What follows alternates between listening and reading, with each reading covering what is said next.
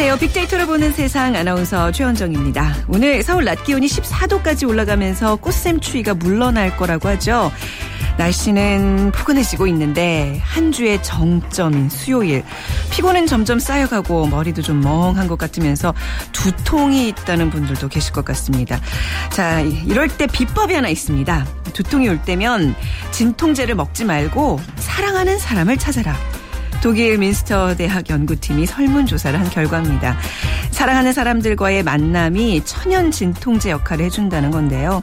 자, 사랑하는 사람들, 시간을 같이 하고 싶은 좋은 지인들과의 따뜻한 시간들 계획하면서, 아유, 뭐, 두통쯤은 하고 가볍게 날려버리시면 좋겠습니다. 아마 생각하는 것만으로도 그간 쌓인 피로가 조금은 사라지지 않을까 싶어요. 물론 지금 이 시간도 그런 시간이겠죠.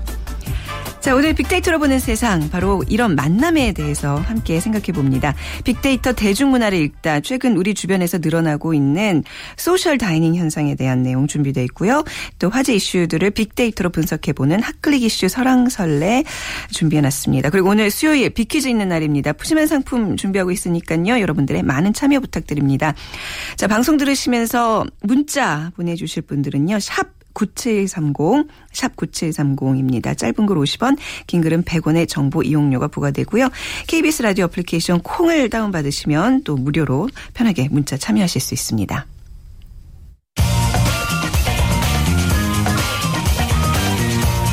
핫클릭 이슈 설왕설래 화제 이슈들을 빅데이터로 분석해 보는 시간 스토리닷의 유승찬 대표 함께하겠습니다. 어서 오세요. 네, 안녕하세요. 네. 자, 뭐 항공기 추락 사고 얘기가 굉장히 또 뜨거운 것 같고 이슈들이 네. 많네요 오늘. 네. 네, 독일 항공기 추락 사고가 전해졌죠. 그러니까 스페인 네. 바르셀로나를 출발해 독일 뒤셀도르프로 향하던 그 에어버스 320 여객기가 네. 그 남프랑스 그 알프스 산맥 부근에 추락해서 뭐 탑승자 150명 전원이 사망했다는 안타까운 소식이 전해져 있고요. 네. 어, 이 소식은 계속 속보로 이제 퍼져나가고 있고 그리고 박근혜 대통령의 그 청년 중, 중동 진출 발언이 아직도 계속 얘기되고 있습니다. 네네. 그리고 강화도 캠핑장 화재 사건 그리고 대구 평화시장 부근에서도 화재 사건이 있었죠. 잇따른 화재 사건 요즘 건조주의보가 계속 그 발효 중인데 네. 불조심해야 될 것 같고요. 그리고 김무성 새누리당 대표의 그 청춘 콘서트 어 얘기가 뜨겁습니다. 네네. 그리고 어제 하루는 그 안심 전환 대출 열풍이 대단했다고 그러고요. 그리고 공무원 공무원 개혁 연금 이슈도 그 계속 얘기되고 있습니다. 네, 김무성 대표의 어제 발언, 북한을 핵 보유국으로 인정해야 한다는 뭐. 좀 충격적인 발언인데 이게 실수냐 또 소신이냐를 두고 이제 얘기들이 많은 것 같아요. 네 그렇습니다. 네. 새누리당 김무성 대표가 어제 부산 그 해양대학교에서 열린 청춘무대 김무성 토크쇼 네. 요즘에 이제 계속 순회에서 하고 있는데요. 그 세계적으로 핵실험을 두세 번 하면 핵 보유국으로 인정된다면서 네. 북한을 핵 보유국으로 봐야 된다. 이렇게 음. 말해서 이제 파문이 커지고 있습니다. 인정이라 그랬나요? 간주라 그랬나요? 뭐 정확한 아무튼, 워딩은 네. 네. 그래서 네. 이 같은 입장은 이제 일단 북한을 핵 보유국으로 인정할 수 없다는 우리 정부의 공식 입장과 배치되고요. 그럼요. 예, 예. 그리고 미국도 그 핵 비확산 입장에서 북한을 핵보유국으로 네. 인정하지 않고 있는 상황이지 그러니까 않습니까? 국제사회 의견에 반하는 지금 발언이잖아요. 네, 집권 여당의 네. 대표가 네. 그 정부와 이, 이 우방의 입장을 뒤엎는 발언. 을 음. 했는데 이것이 사정이 어쨌든 어쨌든 부적절하다 이런 이제 비판들이 네. 일고 있습니다. 이렇게 김무성 대표는 문제 발언임을 알면서도 의도적으로 이슈를 만들었다. 네. 아, 인정을 했어요. 어. 그러면서도 이제 이것 이것을 이 적어도 미사일을 갖고는 핵폭탄을 방어할 수 없다. 네. 만약 그 북한이 핵을 갖고 우리를 위협하면 굉장히 큰 미사일에 장착할 수밖에 없다. 그러면 그 고고도 즉 사드 배치가 불가피하다. 네. 그래서 북한을 핵 보유국으로 인정하는 것이 사드 배치의 그 필요성을 강조하기 위한 음. 뭐 그런 워딩이다. 뭐 이런 분석도 나오고 있습니다. 네. 이건 자칫 또 어떤 외교 문제로 비화될 수 있는 발언인데 네. 예, 조금 걱정스러운 그런 또 결과가 있지 않을까 싶고요. 또 관악구 고시촌도 찾아서 청년들 만났었잖아요. 그저께였죠. 예.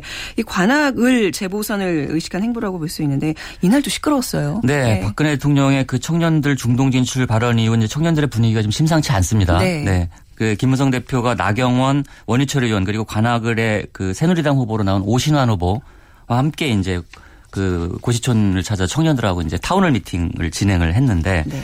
이날 뭐 피켓 시위가 있었습니다. 네. 그러니까 그 뭐 청년들 중동이나 가라고요. 뭐, 뭐, 너나 가라 중동. 요즘에 이제. 네, 너나 가라 중동. 뭐 이런 말들이 이제 네. SNS에서 유행을 하고 네. 있는데 그리고 청년들이 외롭고 쓸쓸하게 고시촌에 죽어갈 때 대통령과 그 여당 대표가 뭘 했냐. 음. 뭐 이런 이제 이 하소연들 그리고 반값 등록금이나 그 청년 일자리 창출 등 이제 그 공약이었죠. 대, 통령 선거 공약이 이행되지 않고 있다. 뭐 이런 불만들이 좀그 쏟아져 나, 나왔는데요.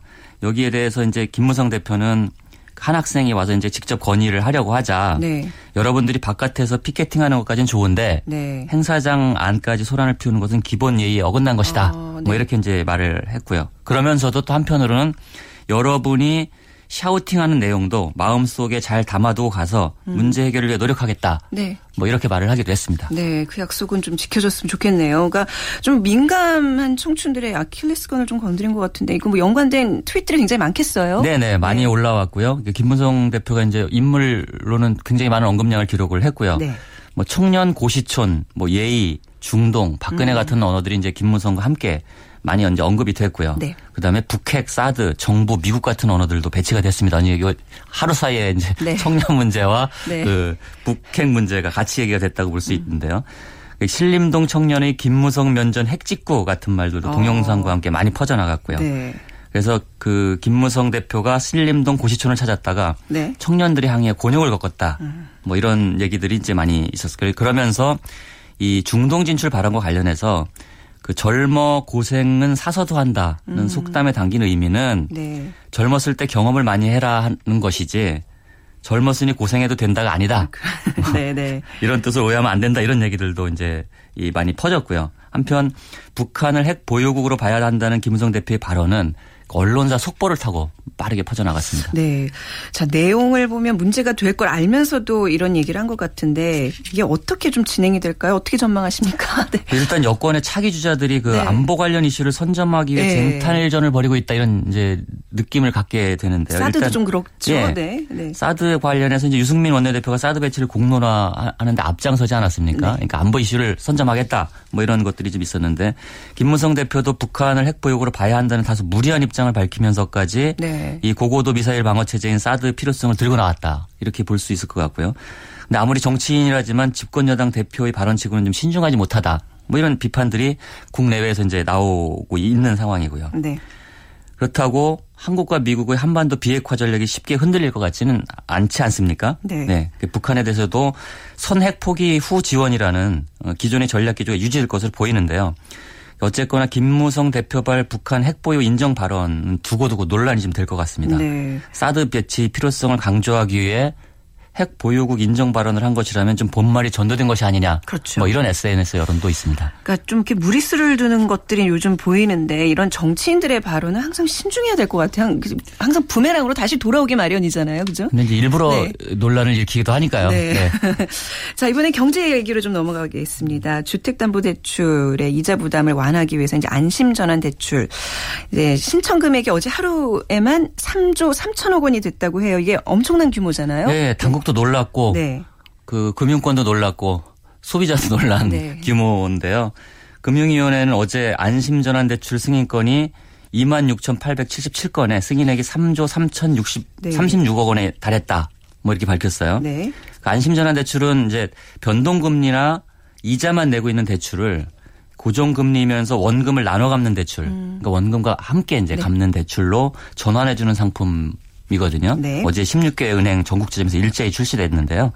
금리가 낮습니다. 네, 지금 2점대더라고요. 네. 2.53에서 2.65%로 아, 네. 지금 변동금리일 경우에 2.8% 수준까지 내려왔는데 그것보다 도 낮, 낮아서. 이제 네. 사람들이 많은 관심을 이제 보이고 네. 다음 달 말까지 5조 원 한도로 집행할 예정이었는데 하루 만에 하루 3조 만에. 3천억 원이 갔으니까 네, 네. 그 이번 달에만 20조를 집행할 수도 아. 있다. 뭐 이런 이제 얘기까지 흘러나오고 있습니다. 네. 음. 어쨌든 뭐 굉장한 그 열풍이다 이렇게 볼 수 있겠습니다. 새벽부터 막 줄을 서는 진풍경이 연출됐다면서요. 근데 이게 뭐 자격 요건이 좀 까다로운가요? 뭐 여기저기 불만 섞인 목소리들이 터져 나오고 있어요. 네, 그렇습니다. 예, 오전부터 이제 이 부지런히 움직인 고객 다수가 이제 안심전환 대출을 갈아타고 나서 네. 이제 만족스러운 표정을 짓는 이런 모습들이 목격이 됐는데요. 불만도 좀 있었습니다. 네. 기존에 고정금리 대출을 받은 사람이나 네. 정책 자금을 받은 사람 네. 그리고 제2금융권 대출을 받은 사람들은 신청 자격이 안 자격이 됩니다. 안 되고, 네. 그래서 이것이 좀 또 이제 아주 가난한 사람들한테는 그림의 떡일 수밖에 없는 게 그렇죠. 원금을 같이 갚아야 되기 때문에 예, 예. 월별 부담액이 굉장히 크거든요. 음. 그래서 이제 그런 아주 서민들에 대한 네. 불- 서민들도 불만이 좀 나왔고요. 음. 한편 또 강남 3구는 한산에서 굉장히 한산에서 비교가 됐는데요. 주택 가격 9억 원 이하에만 안심 전환 대출이 적용이 돼서 네. 강남의 이제 이 비싼 아파트들은 대상이 아니었고요. 그래서 초고가 아파트 밀집 지역엔 아예 문의 전화조차 오지 않았다. 뭐 이런 아, 얘기가 나오고 있습니다. 또 빈부의 격차가 여기서 이렇게 또 드러났군요. 네. 모두가 뭐 만족할 수만은 없는 걸 텐데 어떤 제도든 이 안심 전환 대출에 따른 부작용을 우려하는 어떤 SNS 반응 좀 소개해 주시죠. 네, 일단 안심 전환 대출과 관련해서 이제 금리, 대출, 안심, 은행, 상환 등의 단어가 이제 연관한 상위권에 자리를 했는데요. 네. 어, 한 사용자 트위터 이 사용자는 오늘 일반적인 업무로 은행 가시려 하시거든 네. 날짜를 바꾸세요. 아. 오늘부터 시작된 안심 전환 대출로 인해 영업점 미어 터질 겁니다. 완전 성시죠. 네, 한 영업점은 오전에 대기 인원이 이미 40명이라고 같은 이제 친절한 트윗을 올려서 아. 네. 이 은행 일반 업무를 보러 가는 사람들이 불편을 겪지 않게 음. 좀 시간대를 바꿔서 갔으면 좋겠다. 뭐 이런 네. 얘기도 있었고요. 어, 근데 일단 안심전환 대출이 그 앞서도 말씀드렸지만 금리가 낮아지긴 하지만 네. 원리금 상환이 이루어지는 만큼 자금 개혁을 잘, 자금 계획을 잘 세우지 않으면 낭패를 볼 수가 아. 있는 거죠. 갑자기 네. 돈이 이제 뭐 100만 원 이상 들어가 월별 그렇죠. 추가돼서 들어가면 네. 그것이 감당이 안 되면 음. 저, 이 전환한 것이 오히려 부담이 될 수가 네. 있으니까요. 그러니까 남들이 한다고 다 우르르 몰려가서 할 게 아니에요 지금. 그리고 예? 네. 그리고 그 은행 관계자들은 이제 인기가 좋은 것이 달갑지만은 않다. 네. 뭐 이렇게 말이 나오고 있어요. 왜, 그- 왜 그러냐면 이게 정부가 이제 급증하고 있는 가계부채의 어떤 구조 개선을 위해서 이, 이 제도를 내놓은 거거든요. 네. 그런데 이것이 이제 금리가 낮으니까 네. 은행들의 수익성 악화로 이어질 전망이 있다. 그렇죠. 그 은행들 입장에서 마냥 일은 굉장히 많아지는데 네. 수익성은 악화될 수 있다. 금융 쪽에도 좀 부담감이 되는 제도일 수 네, 있겠네요. 그럴 수 있어서 그래서 이것이 저는 어쨌든 과유불급이라고 지금 뭐 인기가 좋으니까 음. 네. 금액을 무한대로 지금 늘리려고 하고 있는데 이것이 너무 큰 규모로 늘어나면 그 이후에 닥칠 어떤 부작용도 상당히 클 것이기 때문에 네. 좀 이 잘 분석해서 맞아요. 예, 네. 예, 좀 안정감 있게 네. 이렇게 진행이 됐으면 좋겠습니다. 뭔가 하루 만에 이렇게 과열 현상을 보인다는 건 그만큼 또 부작용이 따른다는 얘기니까 네, 그럴 수 있겠습니다. 좀 네. 신중하기를 바라겠습니다. 오늘 말씀 잘 들었습니다. 감사합니다. 네, 고맙습니다. 스토리닷의 유승찬 대표와 함께했습니다.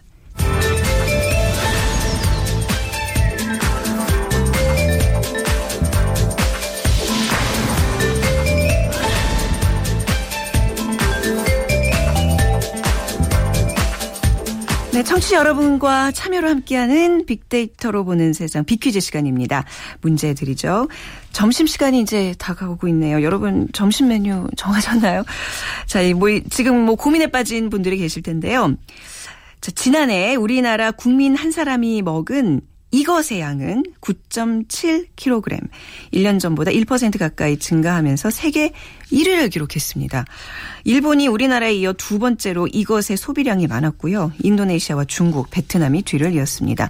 블룸버그는 1인당 소비량 상위 10개 어, 상위 10개 나라는 모두 아시아 국가고 아시아의 소비량이 전 세계의 85%를 차지한다고 밝혔는데요. 우리 국민이 세계 최고인 이것 사랑 이것은 무엇일까요? 어, 저도 좀 놀랬던 게 중국 이런 데가 더 앞서지 않을까 생각했는데 우리나라가 예, 1위라고 하는군요. 1번 무지개떡, 2번 마늘빵, 3번 한라봉, 4번 면입니다. 1번 무지개떡, 2번 마늘빵, 3번 한라봉, 4번 면.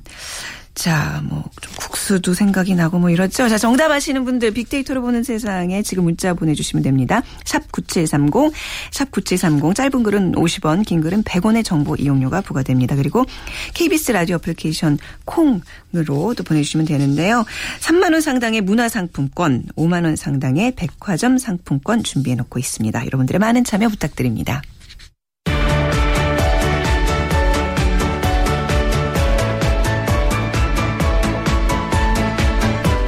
빅데이터 대중문화를 읽다. 자, 자, 빅데이터를 통한 문화 현상과 대중문화를 분석해 봅니다. 빅데이터 대중문화를 읽다 다음 소프트의 최재원 이사와 함께합니다. 안녕하세요. 네, 안녕하세요. 네. 갑자기 점심 메뉴 뭐 이런 얘기를 하니까 저도 굉장히 배가 고파지는데 네. 국수 같은 거 좋아하세요? 어, 저도 면 좋아합니다. 아 그러세요? 네. 아 오늘 social dining에 대한 얘기잖아요. 네네. 네. 근데 우선 social dining이 뭐예요?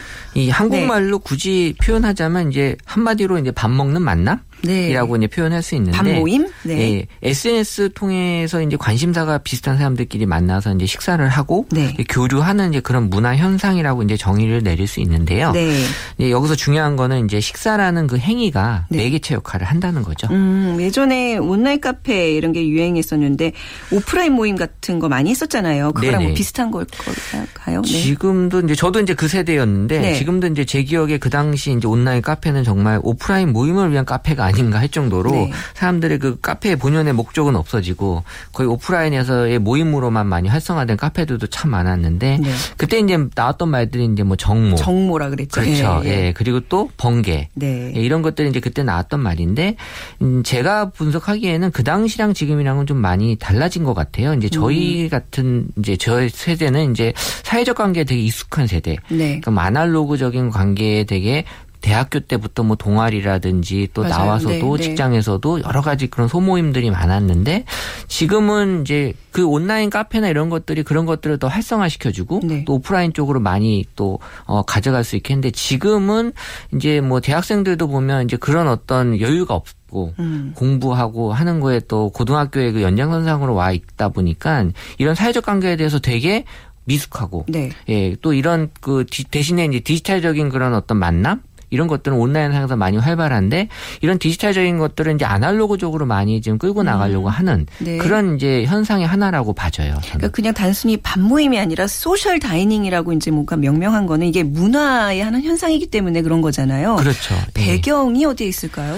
뭐 이 1인 가구의 수의 증가가 네. 결정적인 역할을 좀 하는 것 같아요. 네. 그 통계청 자료에 의하면 2010년도에도 2인 가구가 1인 가구보다 2010년도에 2인 가구가 더 많았었다고 해요. 네. 근데 2012년부터 이제 1인 가구가 더 많아졌고 2015년에 지금은 약 27.1% 정도가 이제 어 1인 가구 이제 싱글족이다라고 보고 음. 네. 이 싱글족의 이제 연령이 이제 3040으로 많이 또 늘어난 거죠. 네, 네. 저희가 이제 싱글족에 대해서 얘기들을 이제 빅데이터로 보는 세상 통해서 여러 번 말씀드렸는데 싱글족의 대- 증가에 대한 우려, 뭐 오래전부터 나온 얘기죠. 예, 싱글족만 갖고 또 데이터 분석을 해 보니까 네. 이미 또 싱글족에 대한 증가 에 대한 우려의 글들은 2004년도부터 있었어요. 그 정확한 10년 전인데 네.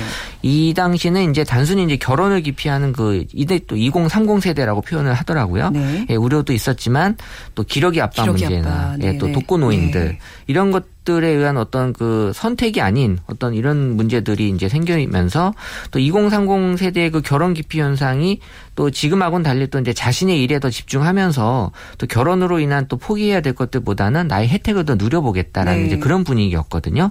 또 요 당시에 또 이 당시 여성들의 또 학력도 또 많이 높아진 걸로 알고 있고 이 지금은 사실 뭐 연애가 사치인 것처럼 느껴지잖아요. 음. 뭐 연애하면 돈 드니까 뭐 썸이나 타자 뭐 이런 네. 식으로 또 올라오는 글들도 많이 있고 어쨌든 가치관이 지금하고는 좀 많이 달랐던 것 같아요. 그러니까 이제 10년 전에 2030 세대의 결혼 기피 현상이 이제 그대로 지금의 오늘날의 3030 싱글족으로 이어지는 거잖아요. 그분들이 지금도 결혼 못 하시는 것 같기도 그대로, 해요. 그쵸. 네. 자, 이런 싱글족들의 증가로 사회 구조 변화가 달라지고 있나요? 예, 이 계속 증가하는 이제 싱글족들 때문에 이제 많이 달라지고 이제 집밥의 개념이 많이 바뀌었어요. 네. 어, 요새 마트에서도 많이 보이지만 이 간편식이라는 거 정말 많이 생겼잖아요. 네네. 이런 것들을 이렇게 간편식으로 나와도 되나라고 싶을 음. 정도의 그런 간편식들이 많았고 결국엔 이제 간단하게 집에서 이제 조리해 먹는 제품들이 이제 많이 다양해졌다는 거고 또 음식의 그 재료도 이제 소포장 형태로 많이 네. 바뀌었죠. 네. 이게 또 주거 환경에 있어서도 이제 소형 주택에 대한 인기 또 공급도 많이 높아졌고요. 이 가전 제품도 이제 소형으로 또 많이 나오고 있더라고요. 또이 미니 벽 벽걸이 세탁기도 있어요 보니까. 네. 예, 근데 이 다른 가전 제품보다도 이 세탁기만큼은 싱글족이라고 해도 무조건 용량이 작으면 안 돼요. 그렇죠. 몰아서 하기 때문에. 네, 이게 저희가 분석했을 예. 때는 빨래를 일주일에 한 번또 네. 2주일에 한 번씩 하는 싱글들도 꽤 있, 으시던데 2주에 한 번은 좀. 예, 일요일에 이제 네. 몰아서 해요. 요일로 아. 분석해 보니까 또 이제 깔끔하게 일주일에 두 번 한다고 했을 때 이제 수요일 날 한 번 더 하시는 걸로 나오고요. 네. 그래서 이 집에서 또 매일 빨래하는 이제 아기들 있는 집에서는 이제 미니 세탁기가 의미가 있는데 이 싱글족한테는 이제 꼭 작다고 또 좋은 게 아닌 게 미니 세탁기인 것 같아요. 네. 자, 빅데이터 대중문화를 또 오늘 social dining에 대한 얘기 나누면서 이제 싱글족에 대한 얘기도 좀 저희가 분석하고 있는데요. 빅퀴즈 지금 다시 한번 문제 드리면 지난해 우리나라 국민 한 사람이 먹은 이것의 양이 9.7kg, 1년 전보다 1% 가까이 증가하면서 소비량이 세계 1위를 기록했다고 합니다. 자, social dining에서도 아마 인기 메뉴가 아닐까 싶은데요. 1번 무지개 떡, 2번 마늘빵, 3번 한라봉, 4번 면, 샵9730이나 또 KBS 라- 어플, 라디오 애플리케이션 콩으로 보내주시면 되는데요. 그냥 정답만 보내지 마시고 오늘 social dining과 관련해서 여러분들의 의견과 함께 좀 이렇게 개진해 주시면 더욱 더 좋겠습니다.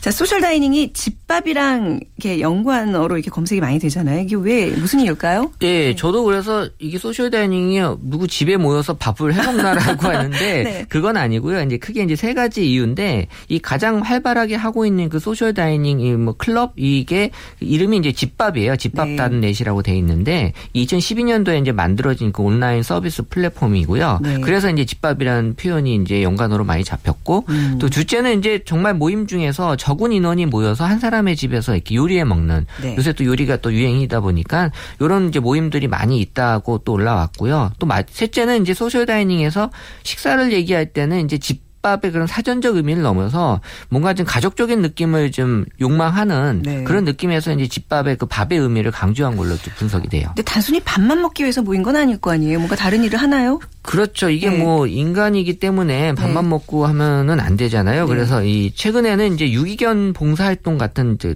의미 있는 자원봉사활동에 관심들을 많이 또 보이고 있더라고요. 네. 그리고 이제 뭐 당연히 자기가 관심 있는 그런 취미나 이런 것들에 대한 모임이 제일 많고 그리고 이제 무엇인가를 또 배우려고 하는 그런 목적이 많이 있었어요. 네. 이또 역사적으로 보면 이렇게 나라가 어려울수록 먹는 거와 공부하는 거에 되게 열정을 보인다고 하더라고요. 아, 그런가요? 예, 어. 그래서 그 저도 학교에 가끔씩 가는데 네. 이 직장인들이 너무 공부를 열심히 해요. 아, 이게 어떤 경제적 추이와 관련이 있는 거군요. 요즘 네. 진짜 이렇게 대학원 다니시는 분들도 많고 예. 항상 방송에 보면 먹방이 또 유행이고 이런데 네. 이게 참 저는 이게 양날의 칼인 것 같아요. 왜냐하면 네. 그 김난도 교수님의 서울대 이번 입학식에서도 하신 말씀이지만 너무 네. 기성세대들이 그렇게 음. 위에서 딱 잡고 있으면 네. 밑에서 이제 너무 힘든 거 아니냐라는 얘기도 하셨는데 이또또 백화점은 이제 또 샤워 효과라고 해서 이제 그 맨 위층에서 식사 를 하고 마친 고객이 이제 아래층으로 내려와서 쇼핑한다 네. 이런 느낌이 있는데 아, 그 샤워 효과라 그러는군요. 네. 근데 이제 이게 옛말이라고 해요. 왜냐하면 백화점에서 밥만 먹고 이제 간다는 거거든요. 네. 그래서 백화점 매출을 보면 어제 뉴스였는데 이 매출은 전체 매출은 제자리지만 이 식당가 매출은 10%씩 늘었다고 하더라고요. 네. 예. 결국 이제 이런 것들이 이제 전체적인 사회 분위기가 좀 예, 음. 이렇다라는 거 보여주는 것 같아요. 주로 언제 모임을 갖게 되나요? 이 social dining은요. 이 social dining은 이제 네. 주말보다는 이제 주중에 주로 모임을 많이 가져요. 주중에요? 예, 네. 아무래도 이제 주말에는 이제 주중이 아무래도 자기가 좀 외로움을 느끼는 시간이기 때문에 네. 예, 그래서 이제 가장 많이 몰리는 요일이 이제 금요일이 1위, 화요일이 2위였어요. 네. 근데 이해가 돼요. 왜냐하면 이제 대부분의 직장인들이 요새 회식을 목요일 날 많이 하거든요. 또 네. 월요일은 좀 약간 부담이 되고 그러면 이제 남는 거는 이제 금요일하고 화요일밖에 없어요. 네. 오늘 문자들 많이 주고 계시는데 1577님 집밥 해 먹는 것이 신혼부부에게 비용도 많이 들고 맞벌이 부부는 시간도 부족하고 피곤해서 견디기 힘드네요 하셨어요. 이게 참 이런 뭐 뭐 싱글족이 아니더라도 이런 신혼 부부들도 social dining 같은데 많이 좀 참석하고 이럴 것 같아요. 네. 네, 아무래도 이게 그 두 명 정도면 네. 같이 이제 왜냐면 혼자. 가기 뭐하니까 네. 누가 이제 같이 가길 또 원하는 그런 아. 경우도 있더라고요. 네, 혹시 아이가 아이와 함께 이렇게 대동하는 가족들도 있나요? 이, 예, 강아지 같은 걸로 네. 이제 관심사가 있는 그런 네. 모임들은 이제 아이들하고 같이 가는? 경우도 있고요. 네. 예. social dining 그래도 이제 싱글 직장인들이 가장 많은 어떤 그런 모임이라고 할 수 있을 텐데 요즘 대학생 들도 비슷한 게 있다는 소식 좀 들었었어요. 예. 네, 뭐 비슷하지만 조금 좀 안타까운 뭐 네, 안타깝더라고요. 예, 이 네. 밥과 스터디를 합성어로 만든 이제 밥터디라는 이제 그런 밥터디. 예, 신조어로 이제 표현을 하는데요. 말 그대로 이제 학생들이 식사 파트너를 구하는 거예요. 네. 이 밥터디를 구합니다라는 걸 실제 보면 진짜 많이 올라옵니다. 그래서 네. 한네 명 정도가 이제 한 팀으로 구성이 되는데 여기서 중요한 거는 이제 무엇보다 빠지지 않고 성실하게 나오는 사람을 선호한다고 해요. 음. 예, 이게 분석을 해보면 이제 밥 앞터디는 이제 크게 세 가지 정도로 이제 분류가 되는데 딱 밥만 먹고 헤어지는 이제 그런 경우. 네. 그리고 또 이제 밥 먹고 한 10분에서 20분 정도 같이 커피를 마시는 것까지. 네. 이게 딱 올라와요. 어, 이렇게 한다라고 해야지 사람들이 거기에 맞는 거를 이제 선택을 하는 것 같고요. 네. 그리고 이제 마지막으로는 이제 비슷한 목적으로 이제 공부를 하는 경우 무슨 고시나 뭐 공무원 같은 거 준비한다고 했을 때는 이제 정보 공유까지 네. 그렇게 해서 뭐 신림동 고시촌이나 또 노량진 학원가 네. 그리고 각 지역에 이제 도서관 주변에서 이런 글들이 많이 올라오더라고요. 예전 같으면 이제 대학가에서는 학교 식당에서 밥을 먹고 거기 이제 날씨 좋으면 밖에서 우유팩들 차고 그렇죠.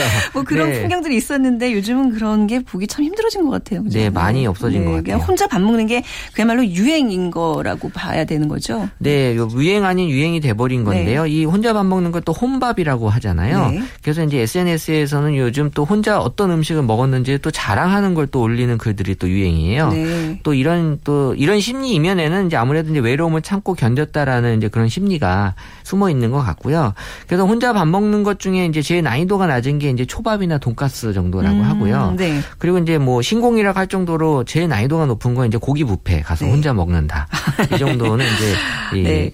뭐 혼자 밥 먹기에 제일 편한 곳은 이제 편의점 뭐 이런 류가 아닐까 싶어요. 그죠? 그렇죠. 분식점. 분식류. 네, 네. 네, 원문 하나 있는데요. 네. 혼자 노는 게 X짱이죠. 네. 여기서 뭐 X는 이제 강하게 강조하는 이제 그런 예, 있는데 뭐 네. 이 동물이었고요. 네. 그리고 이제 근데 이상하게 우리나라는 혼자 다니면 시선이 딱하게 보여. 이래서 난 그래도 나 쇼- 쇼핑 혼 영화 혼자 밥 먹는 거 아무런 문제 없고 편한데 아니요. 이제는 시선을 주지 않아요. 너무나 흔한 현상이기 때문에 그려지는 것 같아요. 그렇죠. 네. 그러니까 혼자 밥 먹는 거에 대해서 개개인도 또 사배도 점점 익숙해져 가고 있다는 얘기잖아요. 네네 그렇죠. 네.